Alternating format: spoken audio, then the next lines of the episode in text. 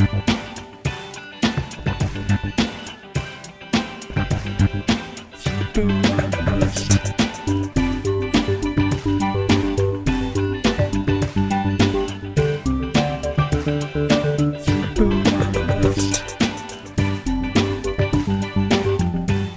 to episode 190 of the Sleeper and the Bust podcast. I am Paul Sporer, once again joined by Eno Sarris. Eno, let me ask you first: Is it Sarris or Sarris? Uh, the family prefers Sarris. Then I'll go with Sarris. I'm joined by Eno Sarris. Eno, how are you today? I'm doing good. You know, we are Greek though, so we might be wrong. Um, but uh, doing good. I'm doing good. Um, tomorrow is the opening gala for the um, San Francisco Beer Week. Oh wow! And, and and I'm interviewing baseball players again tomorrow. The Giants and on Monday the A's. And uh, I'd like to personally thank Billy Beane for uh, in you know just bringing in a new crop of, of players that I can talk to, and personally throw some shade on. Uh, Brian Sabean for bringing back the same old the same old guys. Maybe maybe you can sign Shields overnight and get him out to San Francisco or something for you. Maybe, maybe something like that, but but I doubt it. it yeah, I, there might not be anybody that you've talked to on the A's. You know, you might have literally oh. all new faces there, so that part's pretty cool. Well, Sam, Sam Fuld and I are besties, so uh, I'll check in with him. But and, uh, and he's a great interview too. So that that that one will definitely work. I'll be interested to hear uh, what what he has to say to you this time around. We do have some news, and uh, you know, you're you're having a good day. My day hasn't going so well because for those of you that don't know, I'm a Tigers fan. We're going to dive right into the news here, and we're going to talk about Victor Martinez. News came out today. Torres meniscus doing workouts. Uh, Anthony Fenech of the Detroit Free Press said he spoke to an orthopedic surgeon and says if the cartilage can be trimmed, that's four to six weeks in rehab time. If the cartilage has to be repaired, we're looking at 12 to 16 weeks of rehab time. This is obviously rough, kind of no matter what the way, you, any way you look at it, because of his age and coming off of a huge season. So, how are you feeling about Victor Martinez? Actually, let me ask you, how did you feel about Victor Martinez prior to this news? Were you one who was kind of shading toward believing in last year? Maybe not as many homers, but kind of back to 20 homer guy. Um, and then with this news, how much do you down him? Well, um, I mean, he's done a lot of 20 homer hitting in his career, so I, I won't, uh, I wouldn't uh, disregard a, a, 20 home run upside. And Steamer and the fans were, were pretty much um, firm on 20, yeah. Yeah, and I feel I feel okay about that. So, you know, and he's a perennial 300 hitter, makes a lot of contact. Um, you know, has some uh, kind of throwback uh, stats actually with the with the, the, walk rate being so high compared to a strikeout rate and um, the contact rate just being so great. So, I mean, I I, I love him. You know, I just uh, you know as as a first baseman. Actually, these days with average down so much, his value has actually gone up with respect. So he's a, he's a, a very good first baseman, and this is uh, this is unfortunate. Maybe it won't be uh, be such a big deal in the end, um, but uh, it is a little bit unfortunate. It, the good news is he doesn't rely on his speed for his yeah. batting. Absolutely, and and you do mention first base for those that maybe are unaware. He's no longer the the, the DH only. He got 35 games at first last year, so he will be in that first base pool. And then you made a great point with regards to that batting average being so high, especially compared to the league context maybe even if he doesn't have that that kind of elite power with 32 homers, he's still really pretty high up there. And yeah, he's 36. Now the the one big monkey wrench with regards to this is the is the previous injury. Uh, so we don't really know here. That was just some timetables thrown out. Dombrowski and company for the Tigers said they're not going to really know anything until the surgery's done for Victor. But uh, that, it's a tough blow. Obviously, that AL Central has really kind of beefed up. So any, any kind of damage to the Tigers is really putting them in danger of, of losing that throne. I believe they've won four in a row, going for number five, and, and it'll be tough if they don't have him. They need Victor Martinez. Um, the other last, big oh sorry, go ahead, go ahead. Last year, my big uh, uh, my big call in the AL uh, was uh, I was taking the Indians over the Tigers, and I got yelled at for that. But uh, I think I might have just been a year ahead of ahead of the pack. I couldn't agree more, and and that's and then, unfortunate. Uh, again, as a Tigers fan, but uh, if I'm being if I'm just being honest and and not you know trying to throw my my my favorite team bias in there, I'm right there with you. I'm looking at that Indians club and I'm like, damn, that is a good club top to bottom. And you know, people have made some jokes about um, who's you know going to end up um, platooning at DH uh, with Victor out. Uh, but I think the winner is actually. I'm interested in what you have to say on this as you follow him closer. I would say the winner is Rajai Davis. Yes, um, absolutely. Because you know Rajai is best used as a platoon uh, guy against lefties in particular, mm-hmm. but he's you know cromulent enough that you can throw him out there. He's you know uh, could be averageish um, overall, um, and I think that I think you would end up playing Rajai in the field more, and probably um, JD Martinez does some DHing. So that is hundred percent correct, and exactly how I would see it. If if this really pushes into the regular season, and and Martinez is slated to miss some time, it, it is it has to be Rajai Davis because you look at that bench and who else would you really take? Right right now roster resource has the bench as Bryan Holaday the backup catcher Hernan Perez a utility infielder Andrew Romine another utility infielder and Davis. So unless somebody kind of emerges out of spring training be it a Tyler Collins or a Steven Moya uh, then well, maybe you could see it but Moya's probably not ready yeah, okay. So that's I was wondering what you thought of that. And and Collins is closer, but not as exciting. Exactly. That that is exactly it. Uh, definitely somebody who who I, I, would put ahead if I if I was picking a guy today, but nowhere near the excitement of, of a Moya. But at that point, if you did put a Moya on the team, and then you do have a platoon at, at DH at that point. You go Moya and Davis, and it's not so bad. And then, like you said, Davis would go out to left, Cespedes back to right, and then Martinez would probably be the one DHing at that point. So even if he does miss, say, the first couple weeks of the season, it's not going to crush the Tigers. The, the, you, the only point that it really, really, really hurts them is if it's some significant multiple month injury, microfracture or something. Yes. But um, have you watched Moya some? I mean, yes. I you know, the just from looking at his stat line, it looks like uh, a, not a great approach at the plate, but a lot of power and a, lot of, and a decent amount of speed. Is he just an athletic guy, or what's going on there? He's an athletic beast, is is what it is, and you know that word gets thrown around a lot now, uh, mainly because of Marshawn Lynch and beast mode. But at 6'6", 230, probably even a little bit more weight than that, if if I was really judging off of what I've seen from him he is actually a hulking beast up there. And like you said, he's got the pop. He sells out for that pop. He can't hit lefties to save his life right now. Um, so that that is obviously the biggest problem. But he's really young too. So you're talking about a guy who hasn't hit AAA yet.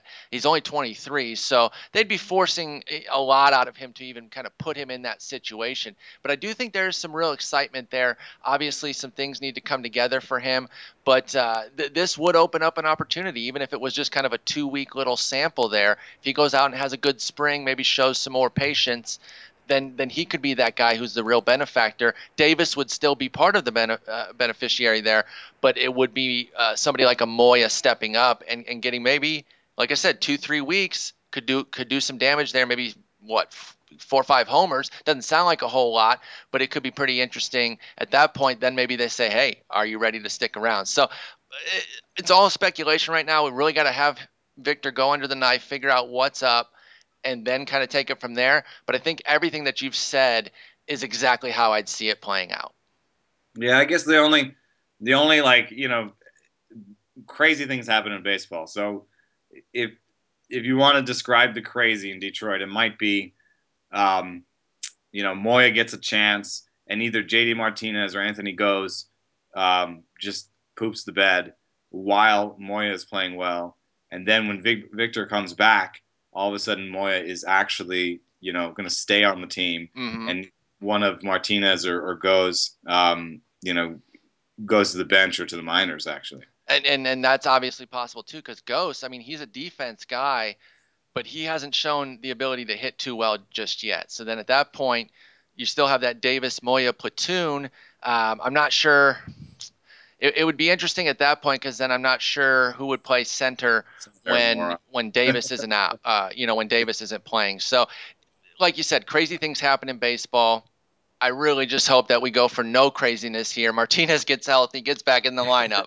Uh, that's what I'm praying for, but uh, we have to kind of wait and see on that one. Let's talk about another big injury. Well, I, am not even going to say it's that big of an injury, especially on the fantasy landscape, because this guy's value has already been kind of tanked. But uh, Josh Hamilton, he has already had his surgery on his shoulder. We're looking at six to eight weeks. This boosts a, trio of players: C.J. Cron, uh, Matt Joyce, and Collin Cowgill. So, who do you like best out of that crew there? And then we'll and then we'll get into Hamilton with regards to how you feel about him uh, going forward. Well, who do I like best uh, compared to how I liked them you know, last week? Yes, exactly. Um, you know, who who I think gets the biggest boast is probably Cron because, uh, or Crone, however you say it. Because, I think it is Crone. I, I had that wrong there. Okay, so Crony, um, Crony. is a, why I threw that Y on there. Um, was probably slated to uh, have the wrong side of a DH platoon with Joyce. Mm-hmm. But Joyce is not a terrible outfielder, so I think Joyce goes to the outfield um, in Hamilton's spot. I doubt that they play him against lefties just because um, you know Hamilton's out. So um, I think Calhoun's a full time outfielder. Trout's a full time outfielder. Who's, Joyce is. Who's that second guy? Trout. Trout. I, I, don't know who that. Oh, we'll cover him later. I don't know that guy. I'm kidding, obviously. Uh, and then but yeah, Joyce, I, I, think it's Joyce and Cowgill platooning in the outfield, and then and then Crone is is the full time DH while Hamilton's down. Do you see it that way? I think so too, and I think you know um, it's hard to know. I think that uh, personally, this this could last a little bit longer. Hamilton's you know a little bit older than people think, and mm-hmm. it's taken him a little while to, to get here. And so and, and, and capsule surgeries sometimes aren't a big deal, but sometimes are. For pitchers, they're a huge deal. Um, for hitters, uh, there's been some that have, have, have, hit the ground running and some that have had problems with it. So, um, you know, I think, uh, you know, you kind of, I would value Cron as a 260, 250, 260 guy with, you know, 15, you know, 12 to 15 homers. And, you know, there's a significant possibility that, um, he plays his way into a sort of uh, a pretty decent role, I think. The, the the fans and Steamer are are way apart there, but that's because Steamer has him basically kind of emulating last year's playing time, which was only 253 plate appearances. Steamer's only got him up at 297. So I, I, do, I don't know, do they adjust those as news comes out, or are those kind of set as is? Because I no, imagine uh, he should get a boost. They're they're based on our depth charts, and and um, if you look at our depth charts right now, we've got Crone backing up at first for 140 plate appearances mm-hmm. um, and playing uh, 175 plate appearances at DH. I mean, six to eight weeks as a timetable, um, you know, brings uh, him back almost in time for the for the beginning of the regular season. But then he so, probably needs. He first does, off, yeah, I'm, sure, I'm sure he needs some time, but it, it, it in terms of like rejiggering a depth chart where you're trying to think of the whole year. Yeah, um, that's fair. You, know, you may not. Uh, you, like, what's well, how much plate appearances would you give C.J. Cron if he was only a versus lefties DH? Yeah, you probably give him maybe 200 plate appearances. Yeah, and, not 432 like the fans. Right. like the fans gave him. So it looks like the fans are, are, are pretty aggressive there. And obviously, I doubt that all those projections came in after this news. So yeah, I think I think you're right. That, that needs to be tempered because the timetable right now is six to eight weeks. Even though you and I agree with you, suggest that it could be longer, but we don't know that yet. So you're right. You can't go in and just start making vast adjustments. Joyce is an interesting one to me because this was a guy who'd really shown himself to be quite a threat against righties. You know, he, he was popping double digits, you know, mid teens for three straight years 16, 14, and 16. That's from 2011 to 2013. And then Matt Joyce last year hits just eight homers against righties. The power evaporated. So I think he can probably get some of that pop back. And then all of a sudden, you're looking at him uh, getting a pretty substantial boost from this if it if it extends longer, um, and then he, he doesn't have to worry about anything but just getting all of those against righties at bats. So I, I kind of like Joyce here. I, am not I'm not saying that this move necessarily inflates his value, but overall, just the move to LA here and being part of this club, I, I kind of like it. Now with Hamilton out, the, the big boost for Joyce is his batting position because now he'll bat fifth, and that is a nice place to be behind Calhoun, Aybar, Trout, and Pujols. That, that's a, that's some run uh, knocking in opportunities there. I, I, I kind of like him for that aspect.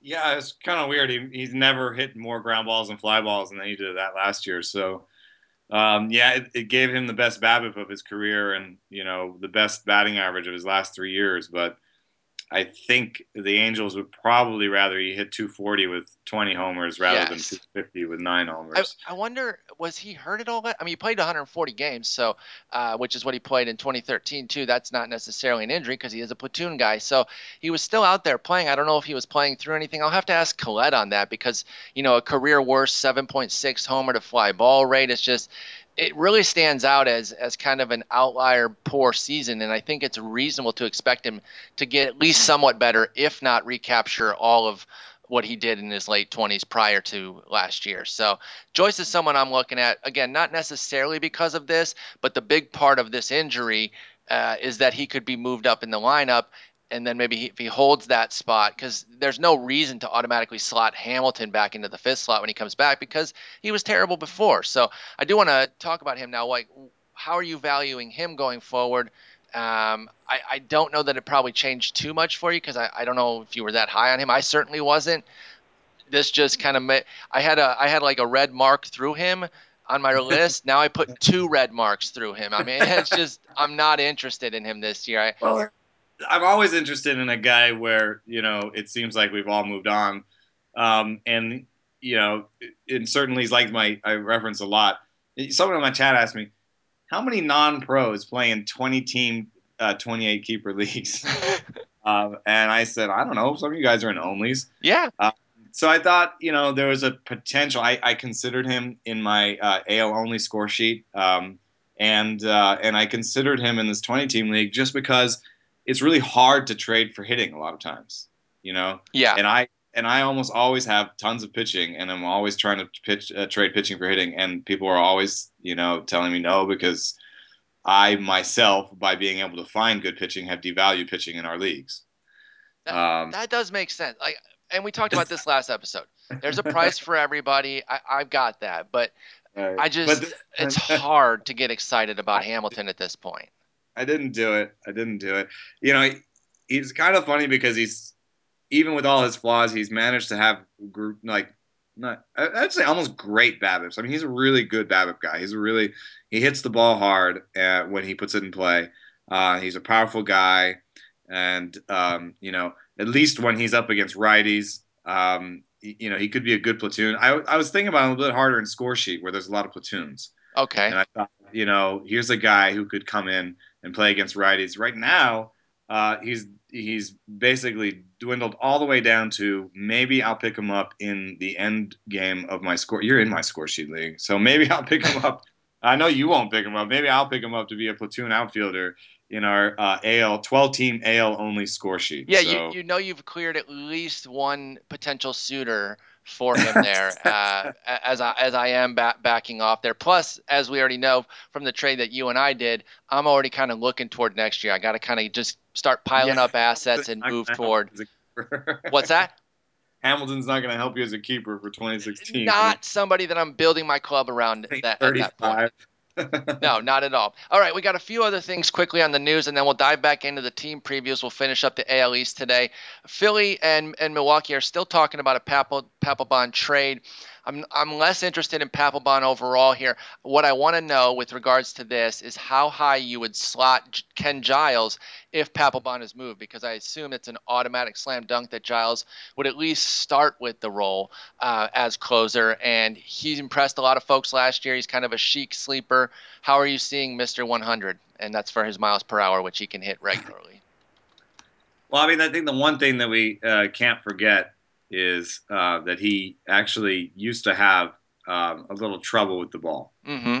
Um, and uh, so, you know, it's not, he's not a, a, slam dunk in that, you know, there are flaws here in this game. And 14% walk rate in the minors.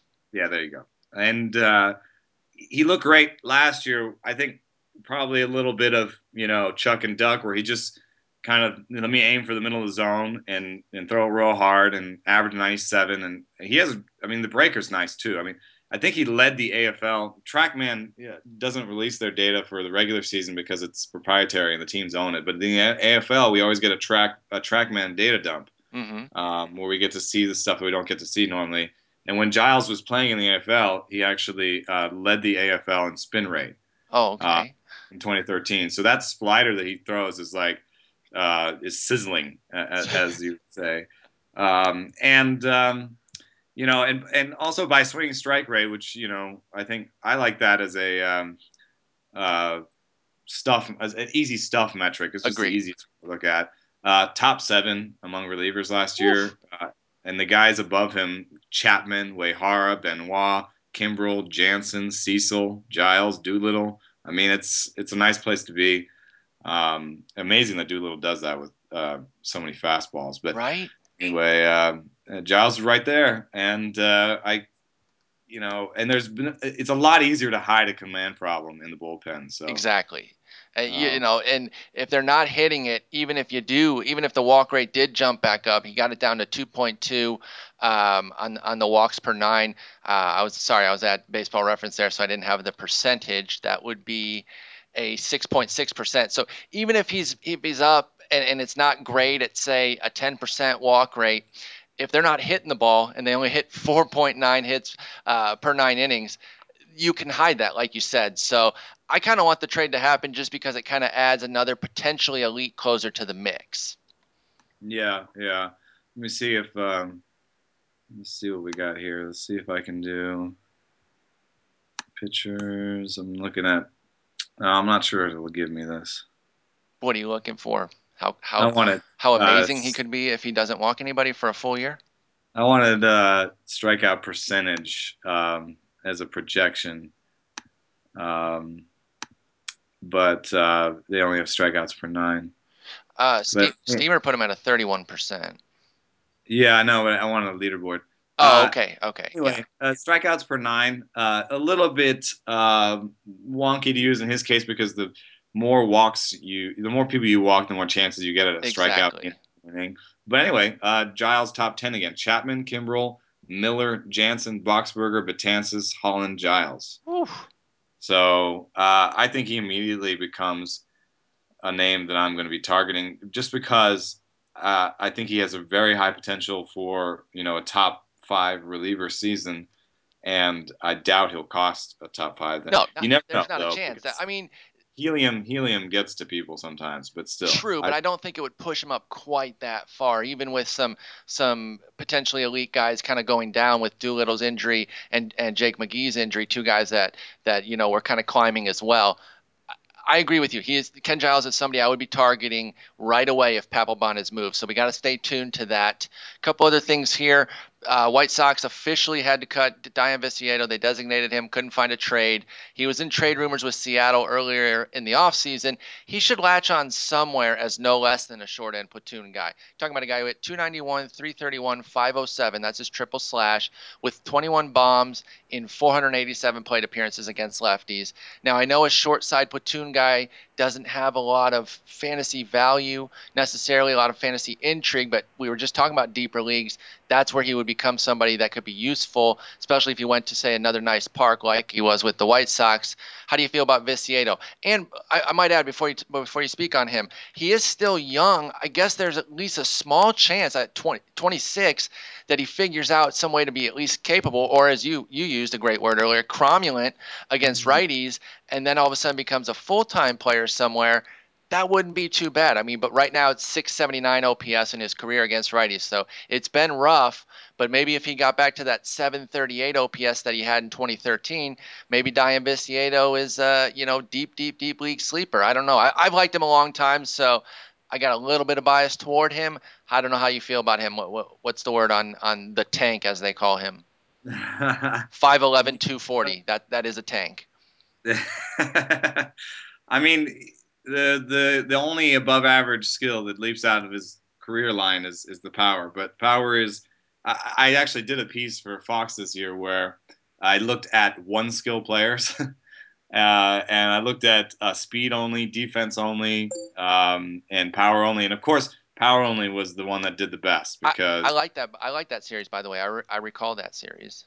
because I mean, power only. That's the only thing where you can have a guy on the bench, that, you know, or or a guy that you you play like Mike Morse, you know, Mhm. doesn't really do anything for you in any other facet of the game. But you know, if he hits pops a couple homers for you, then um, then you're then you're good to go. So Viciedo, uh, I think, is a major leaguer. He will be again. But yeah. I, I I don't know. I think that the platoon splits are pretty severe. He doesn't really add any value um, in terms of play discipline. Um, and, uh, and I know this that, that the White the White Sox were shopping him hard, big time, and um, that teams, even a team like Seattle, said no. Yeah, um, whatever the asking price was, they said no. But now that he's free, somebody's going to jump in and say, "Hey, we'll we'll give you a look here." So that that part, I mean, I just don't see anybody that really has a. I mean, like I think that the, the you know the A's were mentioned, and they can all, they always find a way to like use guys like that. Um, and uh, the Mariners, uh, but Baltimore you know, could have been cool before they got Snider. Yeah, exactly. But uh, but even there, they have Pearce as the righty, right? So. Oh yeah. Uh, well, uh, sorry, I was going off roster resource, which has uh, Pearce as a full time DH, and then De Aza is looking for a platoon partner. So that that's where I was figuring there. Oh. Because then it would have been basically reuniting their platoon from from the White Sox. Yeah. Uh, yeah. That, no, actually, that's a pretty good one, actually. Uh, and we know that the. Uh, I mean, we know that, for example, the Orioles were talking to the Red Sox about Craig. Mm-hmm. Um, there's a righty. Um, and, uh, you know, it, for the uh, A's, they're always willing to look past certain uh, flaws, and they've got a full Gentry platoon in left. Mm-hmm. Um, you Not know, a lot I of just, pop there. Yeah, the the one thing that that makes me worried is that I'm I'm not sure I see a forty like a twenty five or forty man dropper. Um, because I do think they want to see what Mark Canha can do. exactly, rule the Rule Five scoop. That um, that that's uh, that's exactly what I was going to say. Is that he might he, that role might already be being filled by Canha because they want to see what he can do, and obviously they can't get rid of him as a Rule Five guy, or else he has to go back to the Marlins. Yeah, and he's a righty, so it's that's exactly the spot right there. So if Beane just decides that his rejection for for Viciedo is better than Canha, then I you know he's he's definitely a wheeler and dealer, and he'll he'll make that decision quickly and, and pounce. But um, otherwise, uh, you know, maybe a team like the Diamondbacks um, just looking to sort of fill a roster spot um, until uh, Tomas uh, comes back. I mean, they, they they can fill it anyway with you know their Peralta Inciarte sort of combination, but um, you know maybe they just cut bait on Cody Ross and and and bet that Viciedo recovers something. That that could happen in, that in could be interesting. I like I like that. Maybe they could get Viciedo to catch because Tuffy Gosewich, who I am not 100 percent certain is a real human being, he is slated to be their full time catcher right now with the Rule Five Oscar Hernandez as the backup. It's a dire situation there. So maybe they're teaching Dayan Viciedo how to catch. I don't know. Um, James Shields, obviously huge. You know the the biggest guy out there still waiting for him to sign kind of every day. Cubs are kicking the tires there. Where do you have him going, Eno? I mean, I think he makes a lot of sense for the Blue Jays. I mean, with, with, Norris and and I, have been I've been saying Padres in my chats just because um, they, they, haven't done anything in a while. But uh, you know, if you look at the top, uh, you look at the top, you know, 10, 15 teams. Uh, in by our projections, the lowest uh, pitching WAR is, is the Blue Jays. Uh, I mean, the Athletics, but uh, you know they're not going to do that, and the Pirates uh, otherwise. But though there might be some uh, also some park effect things going on there uh, for the Pirates and the A's because I don't think of them generally as having weaker staffs. So. Um, we always know that Fangraphs pitching WAR has some quirks, but uh, the Blue Jays, I think, you know, if you start listing these staffs with Red Sox, National, I mean Nationals, come on, Dodgers, they're fine. Uh, Mariners, they could do it, but they have um, they have the personnel right now. I think. Yeah, the, Cardinals, the need isn't necessarily there. They they could do it and, and it would work and it would really boost their club, but I think their money and, and resources would be better spent elsewhere. To be honest. Yeah, and the Cardinals are deep as all hell, and the Tigers, um, you know, traded for young pitching, uh, cheap pitching, and the Indians have eight pitchers that I like, and uh, the Royals don't seem to, you know, I mean, I guess the Royals could be a dark horse that, and then the Yankees, I guess, because they have a bunch of injury prone guys. So I'd say Yankees or Blue Jays, and it just makes the most sense for me for Blue Jays because they've got that Norris Sanchez spot you know the fifth starting spot in the rotation. If they just put Shields there, then you know I think everything looks a little better. I think then you know they already look. I already like them as a team, but um, you know you you put uh, you put uh, Shields there, then all of a sudden. Uh, if Drew Hutchison falls back, or when one of the you know Buehrle never gets hurt, and Dick and Dickey's been good for a while, but when one of those guys gets hurt, um, you're plugging in a, a, a, hot young rookie instead of sort of depending on a hot young rookie. Exactly. No, I, I think that's that's smart there. As much as I like those two youngsters, Aaron Sanchez and Daniel Norris, relying on them when you're trying to be a contender probably isn't the best thing there. So that's a that's a good one I hadn't thought of. So James Shields to Toronto. Let's book it. Uh, the, but like I said, Cubs kicking the tires. We'll see what happens there. Not great. Not great for James Shields' value. Though, that's but. that's true. But um, yeah, if we're talking real baseball, it would definitely help the Jays, but it would not be great for, for his fantasy value, unfortunately. I'm going to be interested to see where he goes this year. I think uh, kind of the baseball community as a whole has soured on him, and that's why he's still out there. Um, a guy who nobody's soured on yet because they haven't had a chance to. And, and if we were a baseball only podcast as opposed to a fantasy baseball podcast, this news probably would have led the show but it's just not that relevant just yet. Yoan Moncada has been declared a free agent. There's virtually no fantasy impact uh, for 2015, short of dynasty leagues. What do you know about this guy, and how do you feel about him? I, am sure you don't know a ton outside of what you read from our own Kiley McDaniel and, and everyone else, but how do you feel about Moncada? I mean, I, I'm I, I'm I think that uh, Tomas uh, Guerrero, um, uh, Arozarena, and to some extent Castillo. Those guys are the place I'm looking for the sort of high profile busts out of the Cuban market. It's not uh, just the way the numbers that people are, are, are throwing out there. Uh, the descriptions of him as, as a sort of switch hitting infielder, Yasiel Puig. Um, that's uh, for me to to to to be as excited as um, you know, there's not equivalent in fantasy either in most dynasty leagues I've seen where do this blow your minor league budget to get Moncada situation that's happening right now. I mean, people are going to go out there and spend forty million dollars on him um, and take themselves out of the market for two years yeah. after that just to get him. And uh, there's not really, I can't, you know, I guess you could trade for a number one prospect uh, pick in a prospect draft. Um, you know, would would you trade an Adam Wainwright uh, for a prospect and the number one prospect pick in order to get Moncada? Oof, it depends who the prospect was, but I'm mostly a play now, play for now guy, so it'd be tough. But you picked a name that I'm kind of down on compared to the rest of the community. So I think I think you found my sweet spot there, particularly if that if that prospect is a hitter too, because I like prospects uh, I like hitting prospects there, so then I'd be getting two hitting prospects. I think I might do it. Obviously, a lot of context that could change that, but just as is in that scenario, I think I would do that. That'd be very that'd be very interesting to me. How about yeah, you?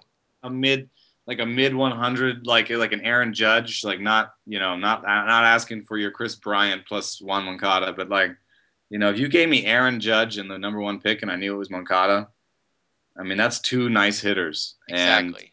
And and I've been telling everybody to trade Wainwright, and and I always feel like I can get pitching. So I think I might do that. I mean, that's that's sort of where I, I would be looking to do um, um, an equivalent of what the major league teams are going to do. I'm personally pulling for an NL club. Um, I'm in a league where they pay out four spots, but then the fifth fifth place gets the first minor league pick.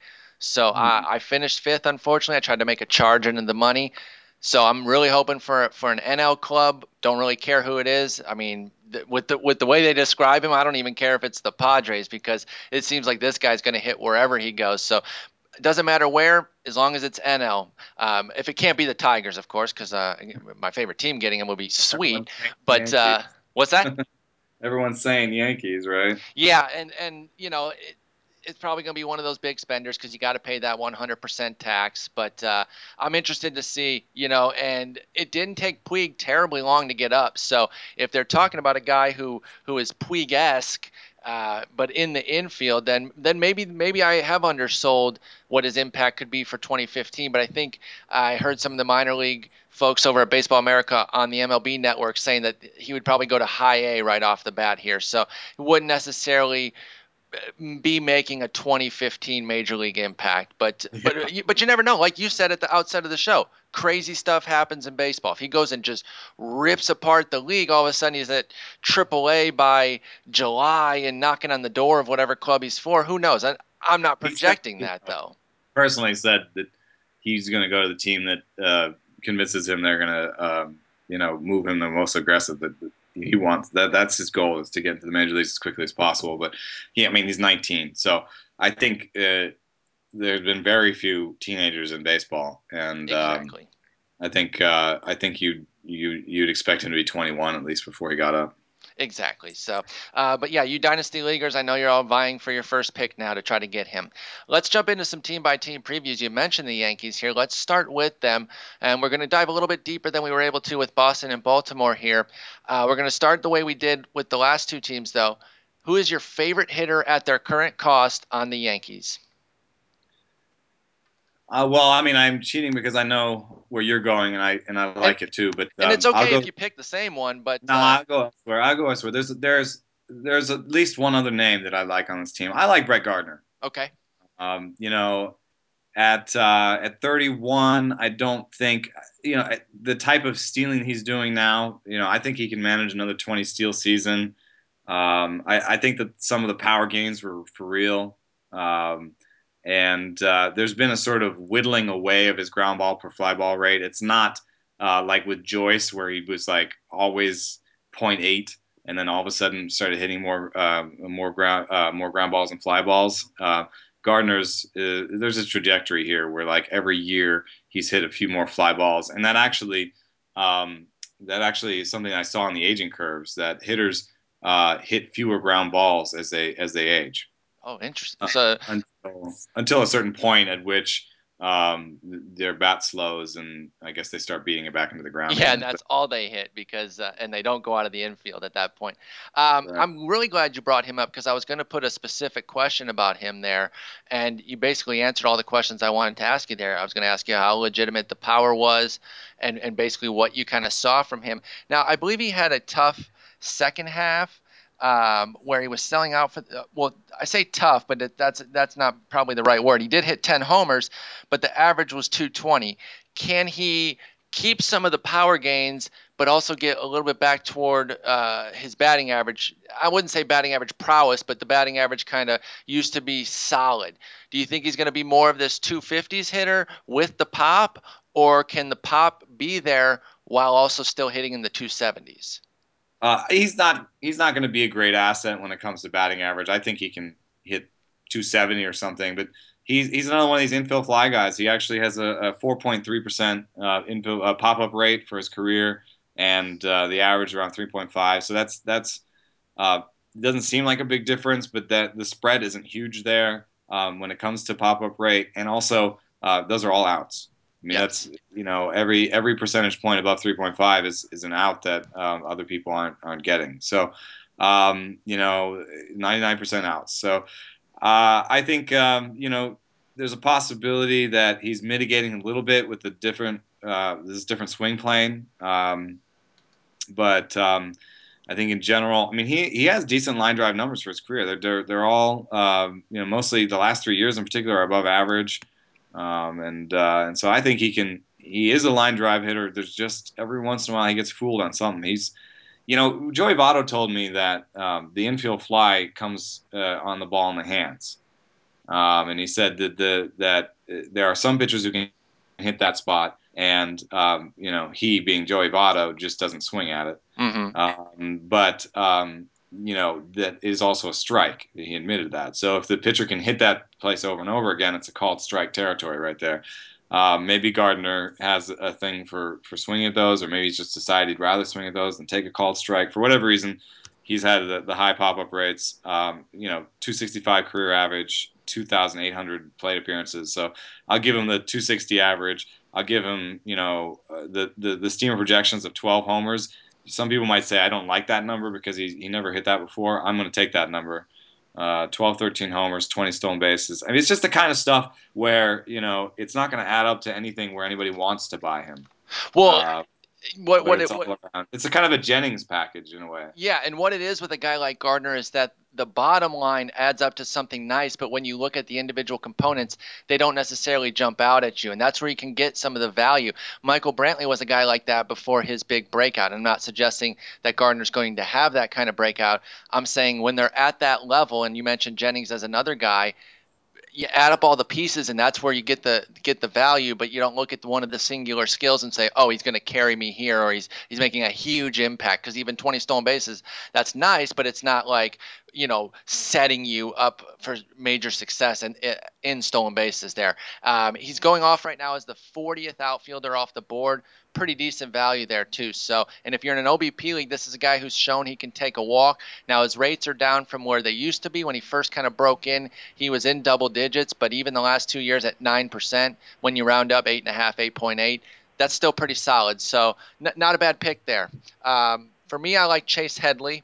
I, I think that the, price hasn't really gone up that much, even though he's now finally out of San Diego full time, which is what people have been wanting forever for him and you know he didn't he didn't light the world up when he went to New York, but I I just I I like this guy for some reason. I don't even know uh, I can't even pinpoint exactly why I like him, but I I actually think he's kind of another one of those guys where doesn't do any singular thing extremely well except for that one 2012 season when he hit 31 homers with 115 ribbies but you get a decent amount of pop, which I think is bound to go up here. 13 the last two years.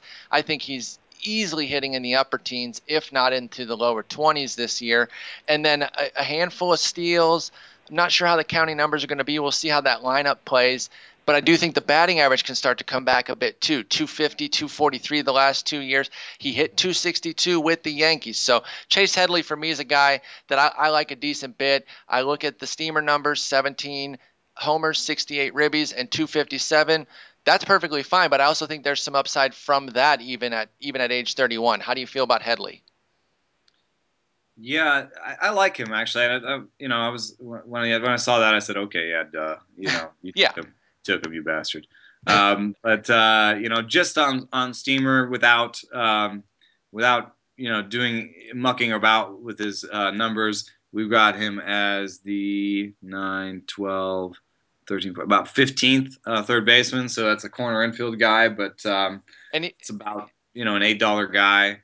And he's 20th uh, off the board. So you know w- w- when we're doing these guys, we're doing them. We're saying this is what we like them at their current cost. And as the 20th guy, if he can be in that in that mid teens area, like I said, there's upside for even a little bit more there. Probably, I think yeah. he could creep into the 20s. But here, here's what the, here's what why uh, I think this here's why I agree with you in particular about that point that there's upside beyond the steamer projections, which are already pretty nice in terms of 20 homers and and six seven stolen bases, 260 average. That's already we already showed that's a good a good value.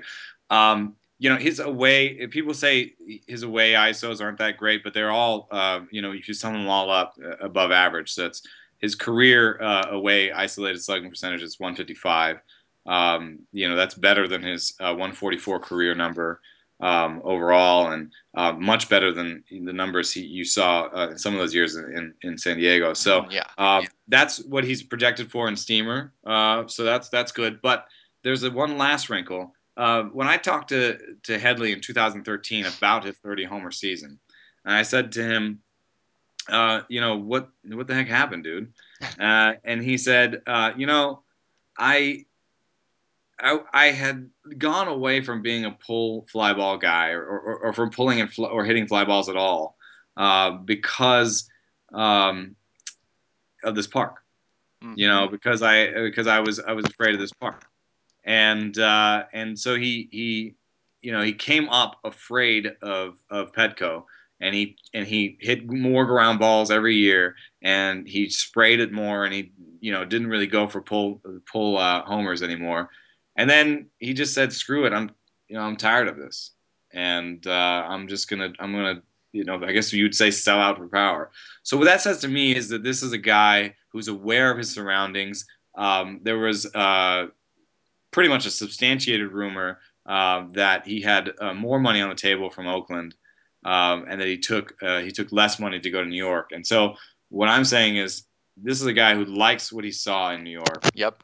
Um, and is uh, is suited to take advantage of it, and in the past has shown that he thinks about his home park when it comes to his approach to the game.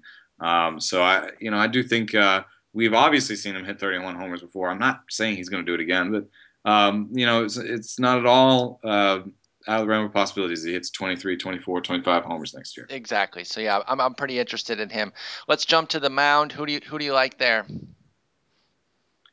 Um, it's an interesting collection. I mean, it's it it's, really is to say the least. the, the, map. I know there's a guy that uh, you've liked in the past, and we've both written about a lot mm-hmm. um, in Eovaldi. And um, you know, honestly, I, I think uh, you know, so somebody asked me today, um, you know, if I had hope for his his change, and I don't really, uh, not anymore. I'm tired of it. And uh, what what I would say is I have hope for his his curve. Exactly. Uh, I've I've said the same uh, in different spots as well.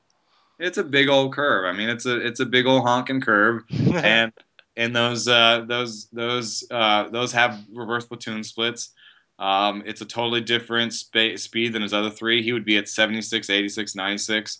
Um, you know, with with things going in different directions. I mean, I, I just think he needs to uh, make a definitive decision. I also know that um, the Yankees are all about that sort of thing. Um, and they've made some changes to other people in the past, and they had they had a plan for uh, Brandon McCarthy right when he came in the door. Um, they and, said and it worked. Know, yeah, and let's let's start throwing these high four seamers, and let's let's change up the eye levels and this and that. So I, I think they probably have a plan for him. Uh, this is the, this is the last time, um, honestly, that he's on on my list. I, am I'm there too, and I I've loved the guy in the past, but you know, if I go, I'm going to the well again this year, and if it's just another season of blah, then yeah, at that point I'm like, okay, you know, I I, I got to back off. You can you can right. only get burned so many times, but the, the talent's intriguing. but um, Ivan Nova uh, has made some um, changes to his to his mix uh, that I liked um, before he uh, before he went down. Loved him and, last year. Yeah, and, and of course, some of those changes to his mix may have contributed because I mean he really blew up his curveball usage and uh, and was really using a lot and uh, and and to the point where he was kind of equally mixing his curveball, sinker, and four seam, um, and just peppering in uh, the changeup. And you know, while I think that's uh, an interesting way of going about things and could be useful and could lead to more strikeouts, it's also uh, potentially dangerous, and he ended up hurting himself. So, so it's uh, he's I you know where I would like to put Nova is on a on a team where I have like five DL slots. Yes, some somewhere where you can really stash him. Stash him. Yep.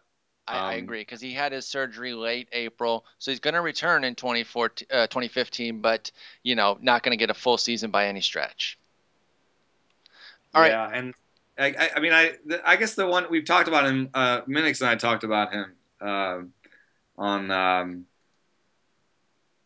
uh, Minix and I talk, uh, talked about CC. You know, he's lost a lot of weight, and and I honestly, uh, uh, well, actually, I just want to say one thing about Tanaka. Tanaka is great. I love him. Um, and Wainwright did manage to get through a couple years uh, before he went under surgery. So you know, there's a possibility he's fine this year, and maybe next year he's eventually going to get it. Uh, that risk is just hard to bake in. Yeah, uh, it's kind of zero or 200 kind of thing.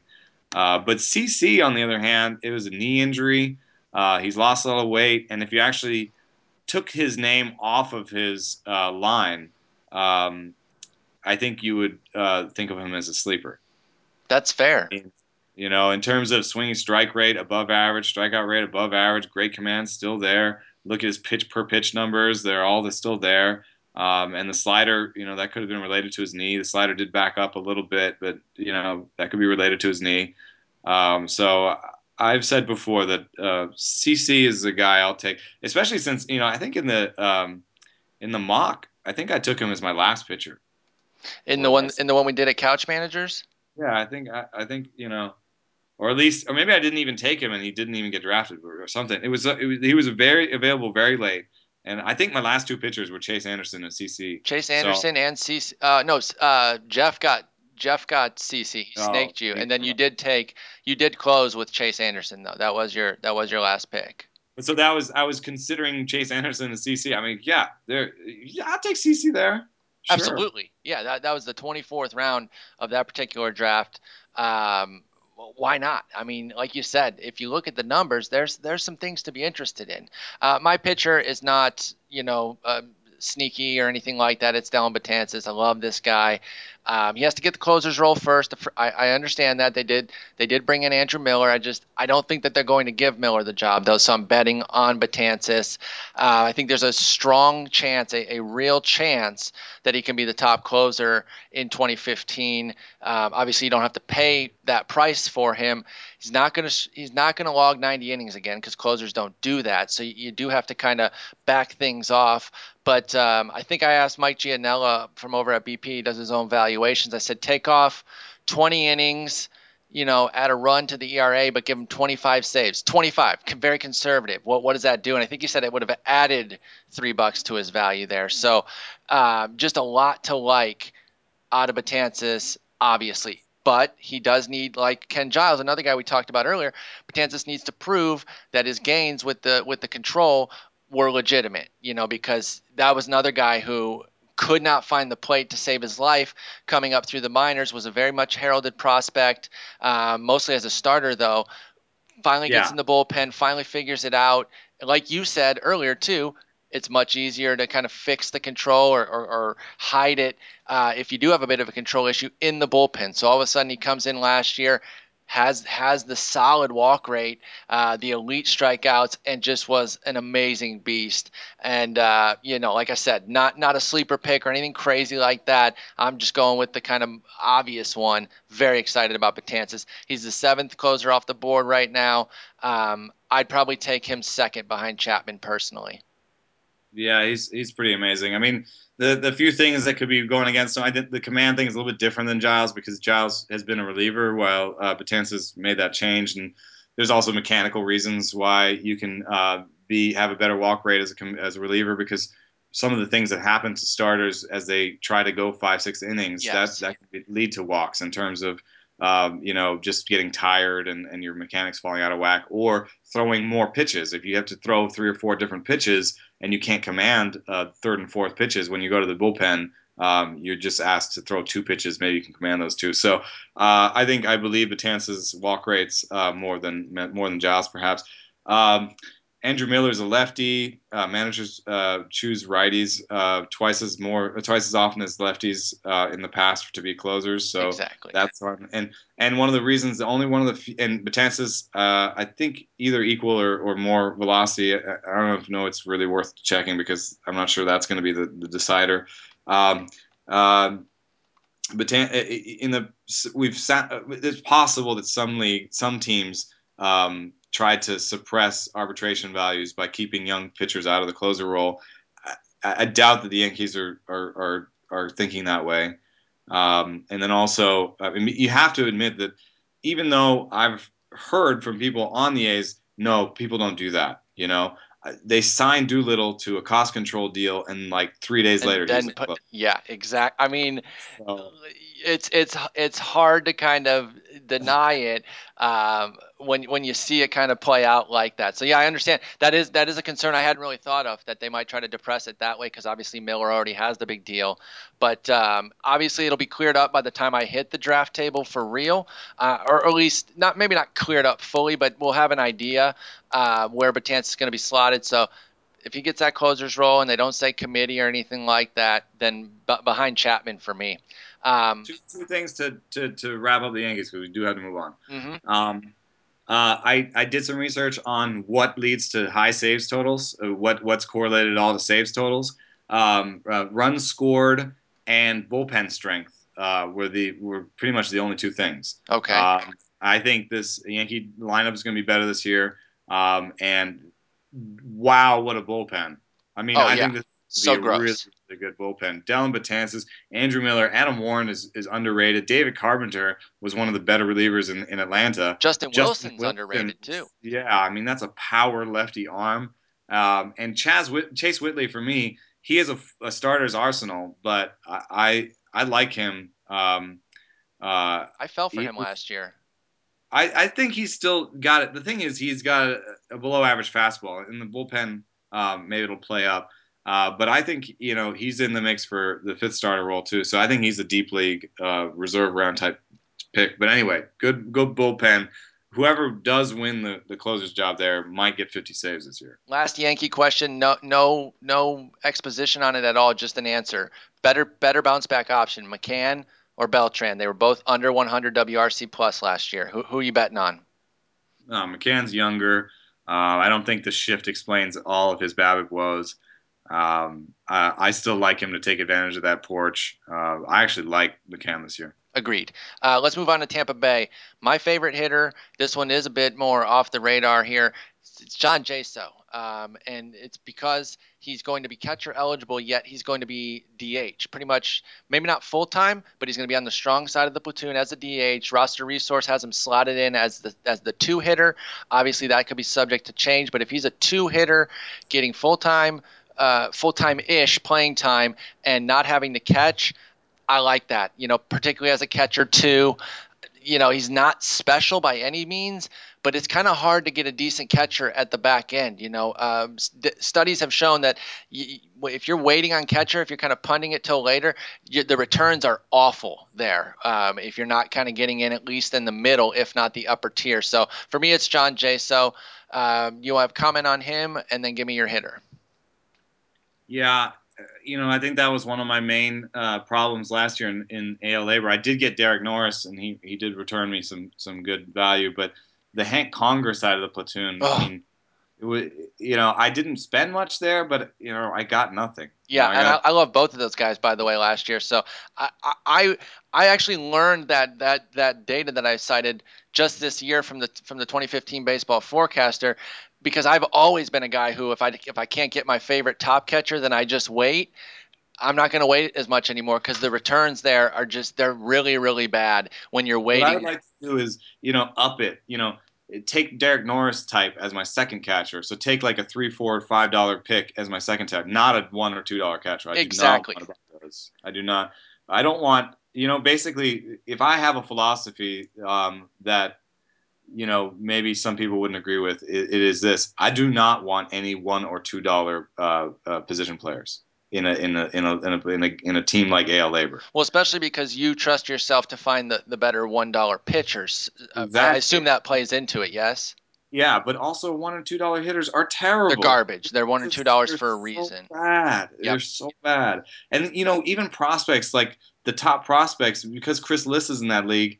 I never. You can't get them for one or two dollars. I mean, you know, uh, uh, they're uh, you know, Liss bid, bids those guys up to five, six, seven dollars. Yep. So pay, um, pay that tax. Yeah, I'm not doing that. So I, I have a hard time with this one. Um, it's uh, you know Longoria's uh, his stock has fallen pretty hard, but he's still uh, pretty expensive.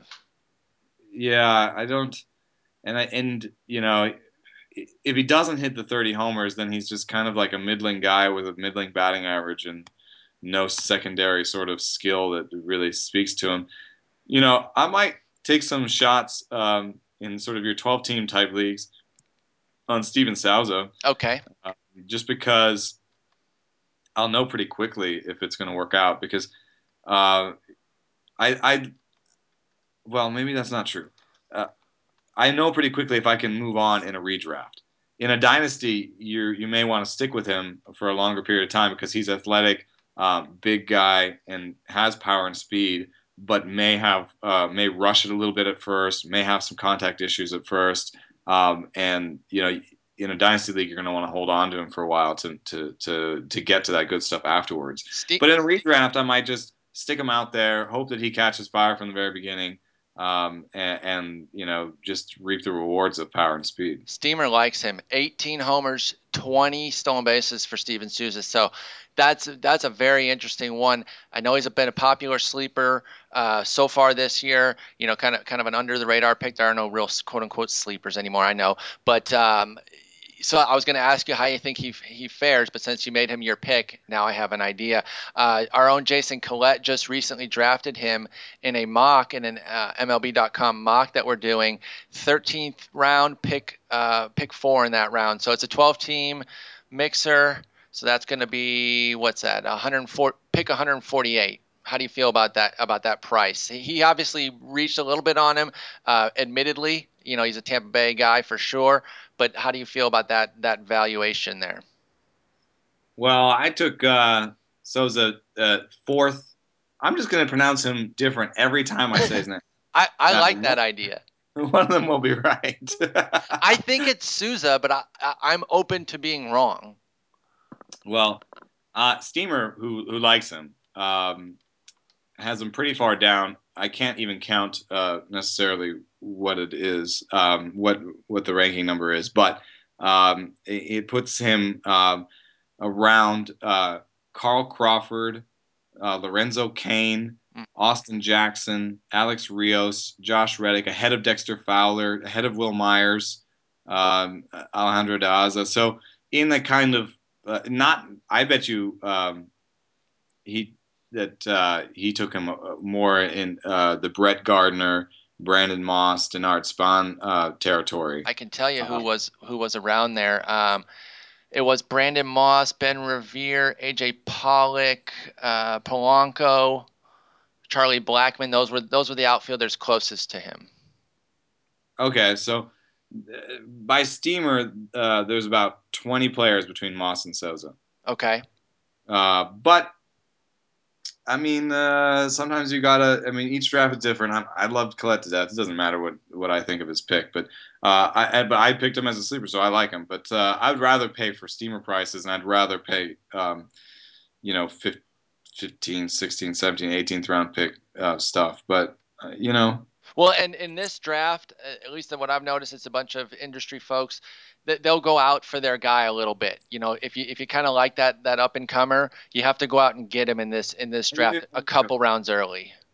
Sometimes it, I'm not saying that this is his thought process, but it, it, it when you are in those things, you you kind of attach yourself to certain players. You're exactly. Attaching exactly. basically in these drafts, it's almost like a, a public you know, here it's public sleeper list almost because you're yep. like, here are the guys I like, and I'm gonna go and just get the guys I like. Especially if it's a snake thing. If it's an auction thing, it's a little bit more technical, but they don't really do um, mock auctions because they take forever. And exactly. So people don't want to sit down for that. Fantasy411.mlblogs.com. You can follow along with that draft, and you're exactly right there with regards to kind of how it's treated. Todd Zola's made mention of that. Collette last year took um, Carlos Gomez, I believe, with the fifth pick, kind of doing that same thing, saying, "Hey, this is my first round guy after the established guys are are gone, and I'm kind of putting my flag into this guy here. I'd prefer him at ten or whatever, but I'm going to take him at five. So I agree with you there.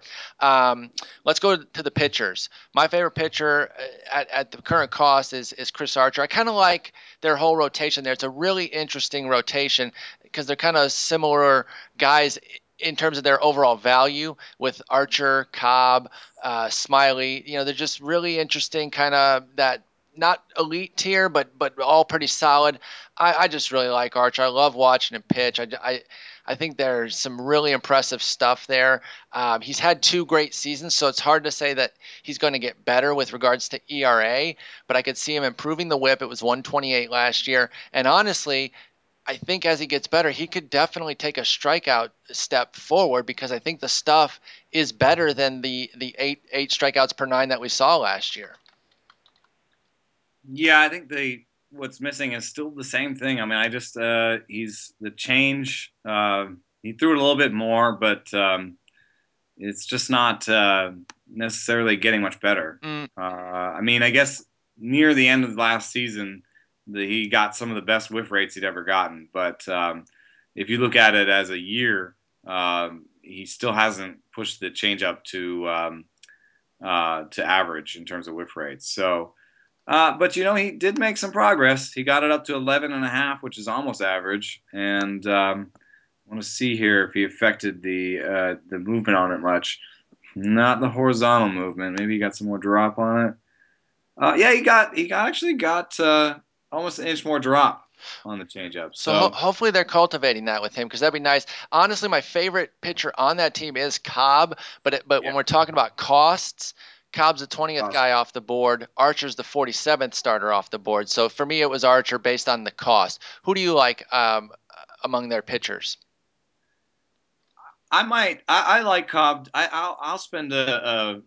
I do a lot of um, in in mixed leagues. I do a lot of uh, try to buy, buy two number twos that could be ones. Yes, and I, I Uh, think he could be one. I, I, I I love Cobb to be honest.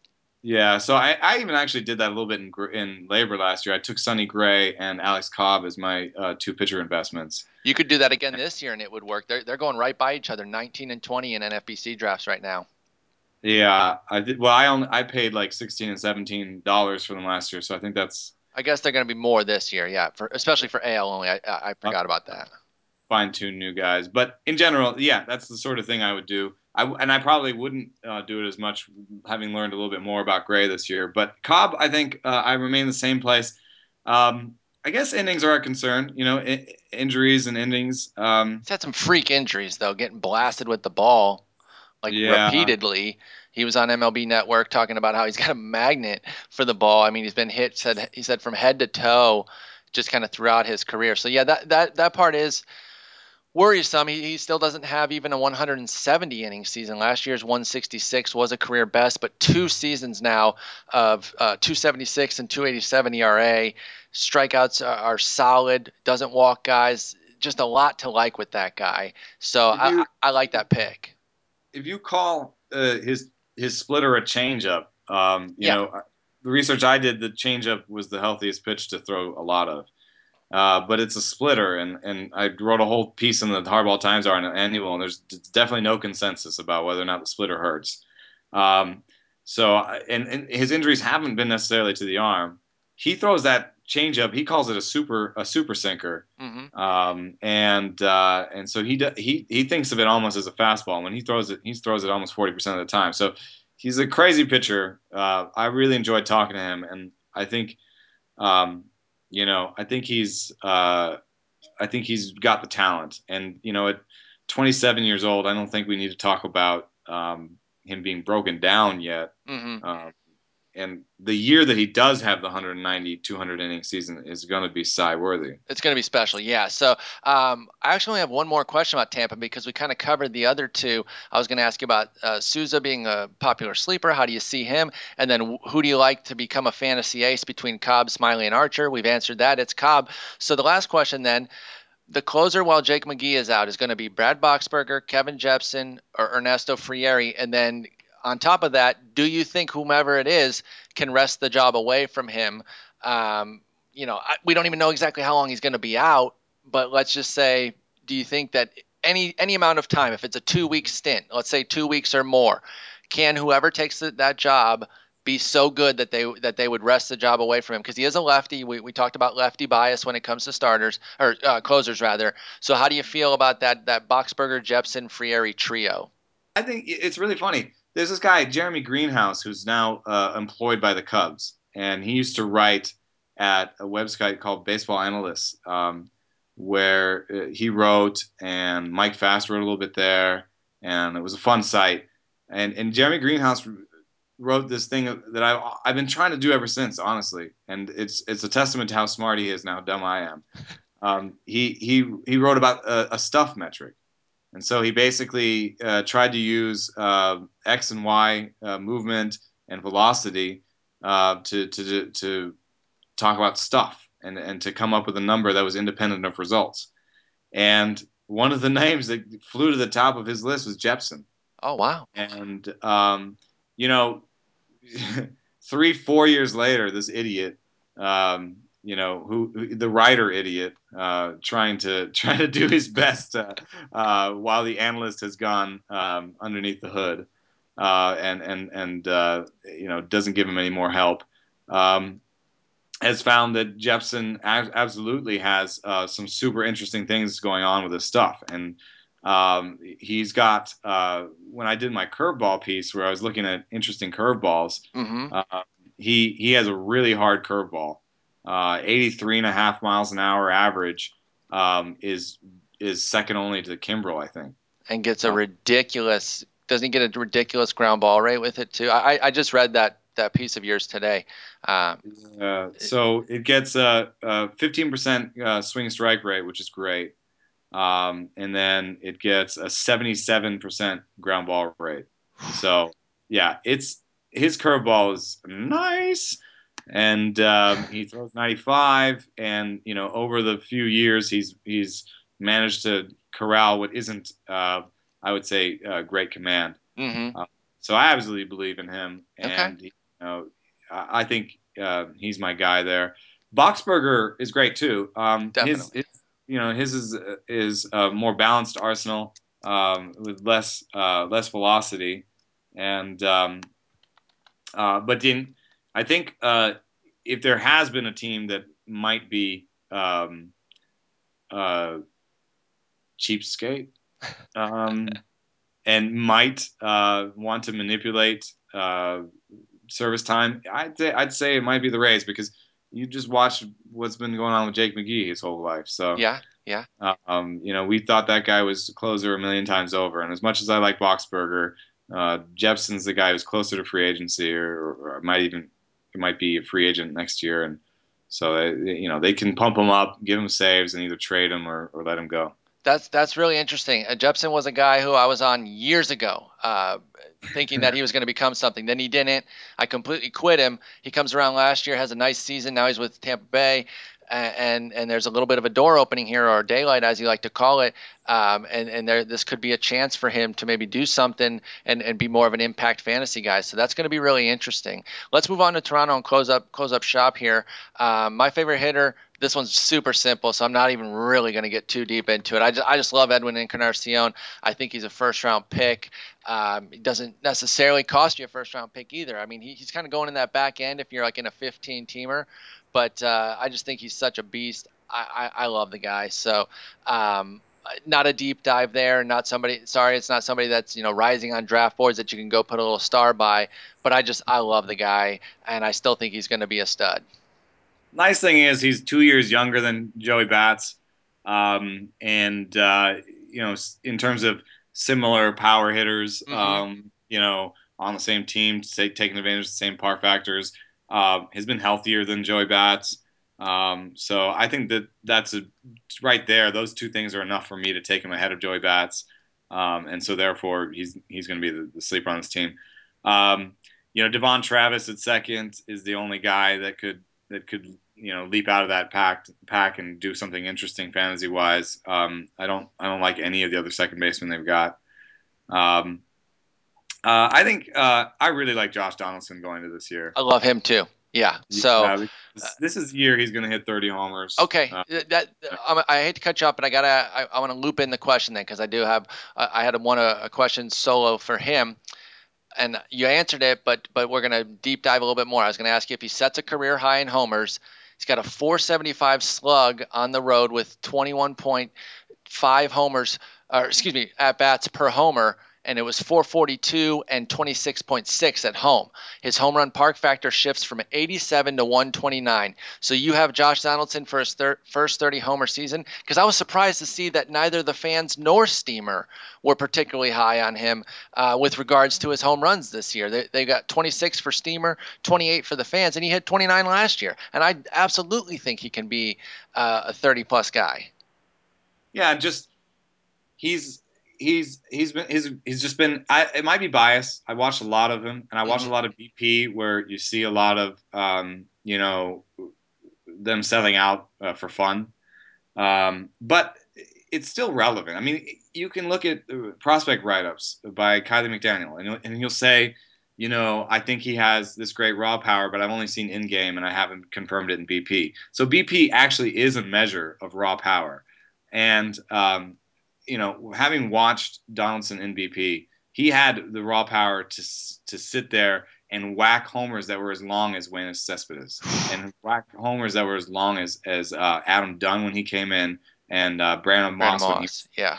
so when those guys were, were having BP, I, I was watching, I was enjoying it. They were walloping the ball. So, you know, I guess people just sort of look at, you know, if you don't cross that magical 3-0, uh, you know, threshold, I think people say, oh, here's a guy, he's nice, he hits 20 homers, an okay average, you know, he's he's nice, but no, he's a friggin' stud. He he's is. He's a big boy. And if you look at that leg kick too hard and you say, "Oh, he doesn't make contact," no, no, no. His strikeout rates are good. His his kick is for the power, and uh, and he's really really good with the bat path. he he mimics pitches like almost as well as Adrian Beltre, who is another guy who you know looks like he should sweat, strike out more than he does. So uh, Josh Donaldson told me he he he he based a lot of his game on Adrian Beltre. Oh wow! How high would you take him right now? NFBCs, he's averaging the 25th pick off the board, which I feel is an absolute absolute steal. Too low. Too low. Uh, he's a he's an end of the first rounder. He's a he's a turn guy for me. Agreed. He's, he's you know top 20 for sure.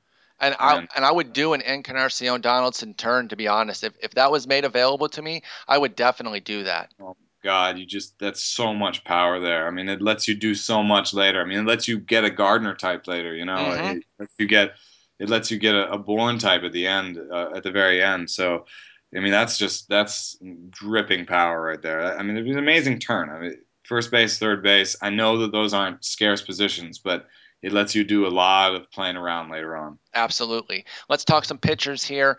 Um, I like Marcus Stroman. Uh, I know, join the freaking club because everyone likes him. I, I got that. That's fine. I, I, fell in love with him last year at, at Arizona Fall League. He panned yep, out. Watching him, yeah, we watched him. What? No, was it last year? It, I think he was there in 2013. No. Yeah. And last is is twice over. Yeah, I wasn't here 2014, but I was there 2013 watching them with you. Yeah, yeah, yeah. And and the stuff was unbelievable. It was a deep arsenal. You know, everyone talks about the height. I don't care. You know, it, it obviously it can be a detractor. It can, it can hurt guys sometimes. But uh, it, it hasn't hurt him, and obviously they're keeping him as a starter, so don't have to worry about him relieving I think there's um, there was a shift in season and he became a ground ball master when he discovered the, the, a sinker. And it was just really impressive what this guy was able to do. I think there's room for plenty of growth here. This 20 20.8 strikeout percentage even if he only stayed at that with the 54% ground ball i'd still be happy. But i think he can maintain the ground balls and still add to the strikeouts. I just think there's a lot of room for growth here. Probably won't all come at once at age 24 and in just his first full season but even incremental growth excites me a lot from this guy. I, I love Marcus Stroman. I, I, can't help it. Plus, he's, his personality is awesome, and I know that doesn't matter at all for fantasy. But it's cool to like the guys that you're that you're putting on your roster too. I'll put some douchebags on my teams. I, I got no problem with that. But when they're also cool, it's pretty awesome. Stroman, you know, Arsenal score loves him. Uh, the curve, the change, the cutter, three pitches, all way above average um, you know, uh, 94 mile an hour velocity, and then Sullivan wrote a great piece about it, him adding a two seamer, which is wicked. Uh, so this is this is a five pitch pitcher with control. I mean, and velocity. I mean, what, yeah. what else do you need? Yeah, it's, it's so yeah. good, so good. That, that, by the way, the fact that he could emerge along with the two stalwarts, Dickey and Buehrle, like you said, that's that's another reason I love your shields so much because then they don't have to rely on Stroman to take the step forward and, and then if he does take a big step forward, it, it's more of a bonus at that point. So yeah. uh, it's just another reason why I like that call from you, and I hadn't really thought about it. Who, who's your pitcher on this club? And, and, it can be Stroman, and we can move on if you want. But if you want to point out someone else, feel free.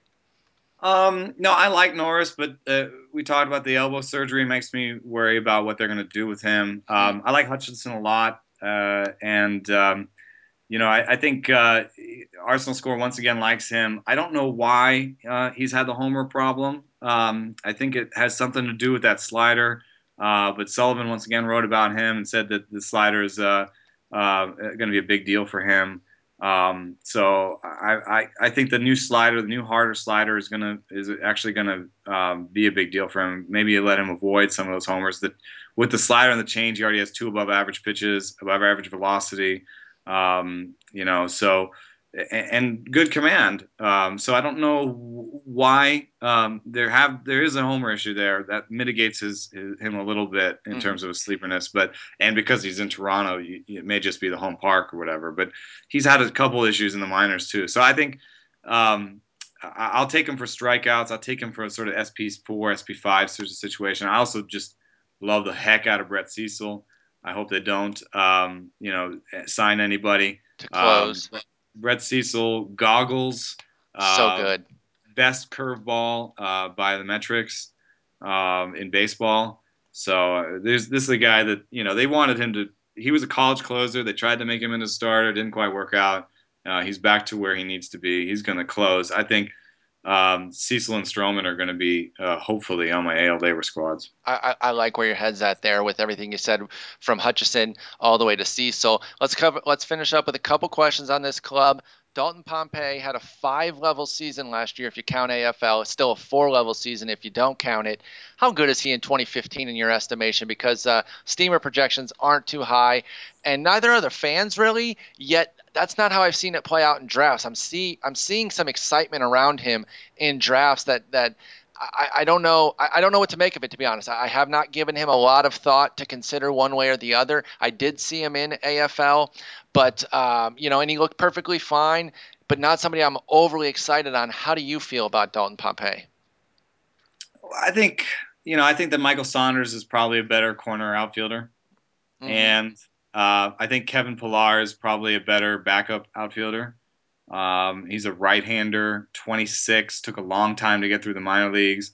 Has done some nice things in the minor leagues, but um, when he got to the major leagues, had a lot more problems making contact than he did in the minors. So I, I would rather um, that uh, Kevin Pillar uh, platooned with somebody um, and maybe was a backup, you know, for for fourth outfielder type. So there's just a real opportunity. I mean, it's just, a, and I think that's why people are as excited about him as much as the talent. So I think opportunity is almost half the picture in fantasy, and uh, he, it's just a gaping hole there for him.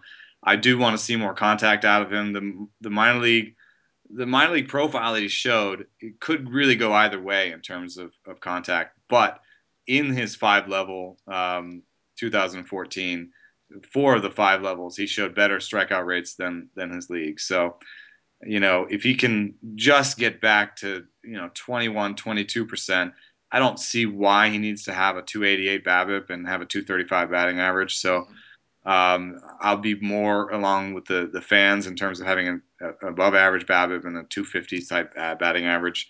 Um, power remains to be seen, but 250, 20 steals, it, that's that's a deep leaguer to me. I mean, Michael Bourn's probably going to cost a lot less and be, you know, have a higher floor um, yeah. and more likely to hit his floor. So if I'm in a deep league, I might take Bourn over over Pompey, but the shallower league, but then you know, are you really? I, as a bench play in a shallower league, I like him because He's you could of, replace him easily. I, I, see what you're saying there because that what what you what you stopped yourself. You're about to say in a shallower league is he even worth it? But yeah, right. if, if if if he is in play there and it's a shallower league, I would lean toward the guy who could be more of a big ticket item because then there's going to be a Bourn clone or, or something useful to yeah. replace him with. Honestly, yeah, because Bourn, yeah, is a little bit more replaceable. So yeah, I guess in a shallow league, I'd rather take the lotto ticket and uh, if it's not looking good in the early season, I can probably even go get Bourn. You know, if, if he is actually exactly. stealing bases. um, does Justin Smoak intrigue you at all? Obviously, the ballpark is fantastic. We've talked about that, but 28 now. Uh, the the next Mark Teixeira has not come to pass for him. How do you feel about that that move there? Well, it's nice to use projection systems in this case because he's he, he's going from a, one park factor to another park factor, and if you try to do that in your head, you're just going to be like, he's going to hit all the homers. um, so you know, 240 with 16 homers. You know, he's a switch hitter. It's it's it's unclear which side they're going to use. Um, yeah, and uh, it, it's a big deal. Um, you know, it's a big deal depending on which side they use. Could but he play, uh, could he play second base? They have an opening there. They have for the last 47 years, it seems, since Roberto Alomar. Um, yeah, I mean, I think you might have already answered this because you already mentioned how you felt about Saunders a little bit. But uh, between the two, who's your favorite Seattle pickup that they got this year? Then would it be Saunders, or, or do you like uh, Smoak a little better?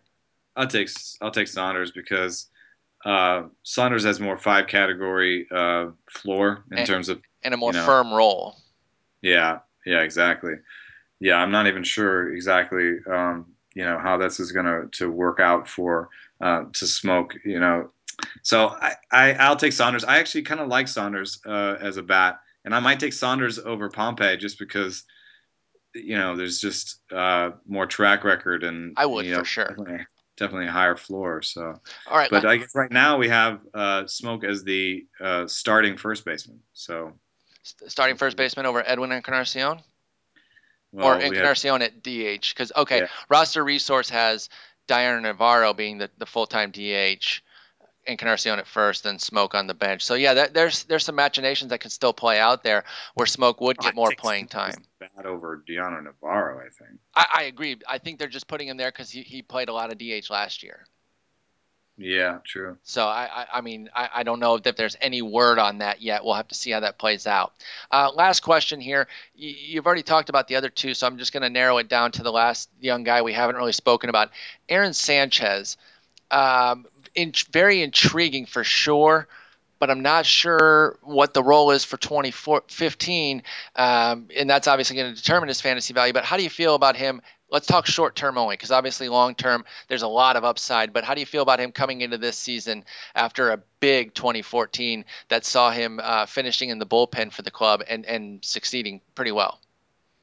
I mean, he's a he's a, a textbook case of not being able to command his secondary pitches and going to the bullpen and having better outcomes because he didn't have to work on commanding his his for example his changeup he didn't throw many of them, but half of them were balls, and that's not good. Mm-hmm. Um, in terms of movement, uh, his change is good.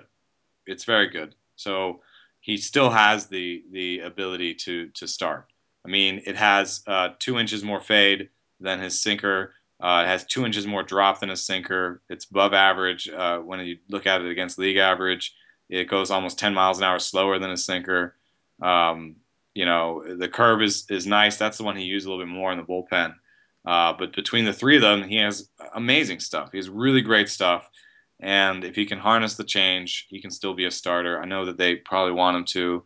I know that um, other people want them to for, for value purposes too. So mm-hmm. um, he's just just remains a really hard guy to decide. I, I, do think that he's probably either the fifth starter or the closer though. So um, he does that does make him an interesting pickup in almost every league. It really does. Uh, I'm I'm excited about him. This whole club has a lot of intrigue that I'll be looking forward to this year. Um, I was going to say one other thing, but oh, have you seen The Sandlot? Uh, the not movie? recently. I okay. Mean, the, then it might not play in your head, especially if you don't really know what he looks like. But Aaron Sanchez looks like the rich kid douche who uh, you know comes in and, and, trades barbs with Hamilton Porter, and then they play the play the rich team it, has it, been running on MLB Network recently. Love that oh, movie. Yeah, I totally. And and I you know I saw it. It was on last night, and it reminded me again. I remember it, that that that that comparison hit me during the season um, when I saw uh, him pitching, but then it hit me again yesterday, and I meant to tweet it out. He is so that that kid. He looks exactly like him. It's hilarious to me. But uh, that, that's going to wrap it up. Uh, next next time out, I don't know what division we're going to start with, but uh, we're going to continue our team previews, and we'll see how the news goes. What have you got coming up with regards to your work? Any any pieces that you're working on? Uh, well, I'm, I'm just excited to finally talk to players again. So yep. Uh, that's what I'm focused on. And FanGraphs Plus uh, comes out uh, Monday or Tuesday. You've been busting your hump on that, I know. How about that Mike Fiers piece that uh, you and I spoke about offline? have you have you finished that yet? Yeah, it's up right now. Oh, and, excellent! Uh, I'll have to go find all it. All about uh, all about uh, hitting the inside corner. Uh, actually, the the outside corner, hitting the outside corner with his fastball after he moved uh, on the rubber. So. Excellent. All right, well, that's going to wrap it up. Uh, if you want to hit us up on Twitter, it's at Enosarris and at Sporer. Uh, we'll answer questions there. Also on the post, uh, the Rotographs post, if you want to just put a question in there, we'll get to it. Uh, other than that, we'll talk again next Tuesday. You know, how's that sound? Sounds good. Perfect. Talk to you then.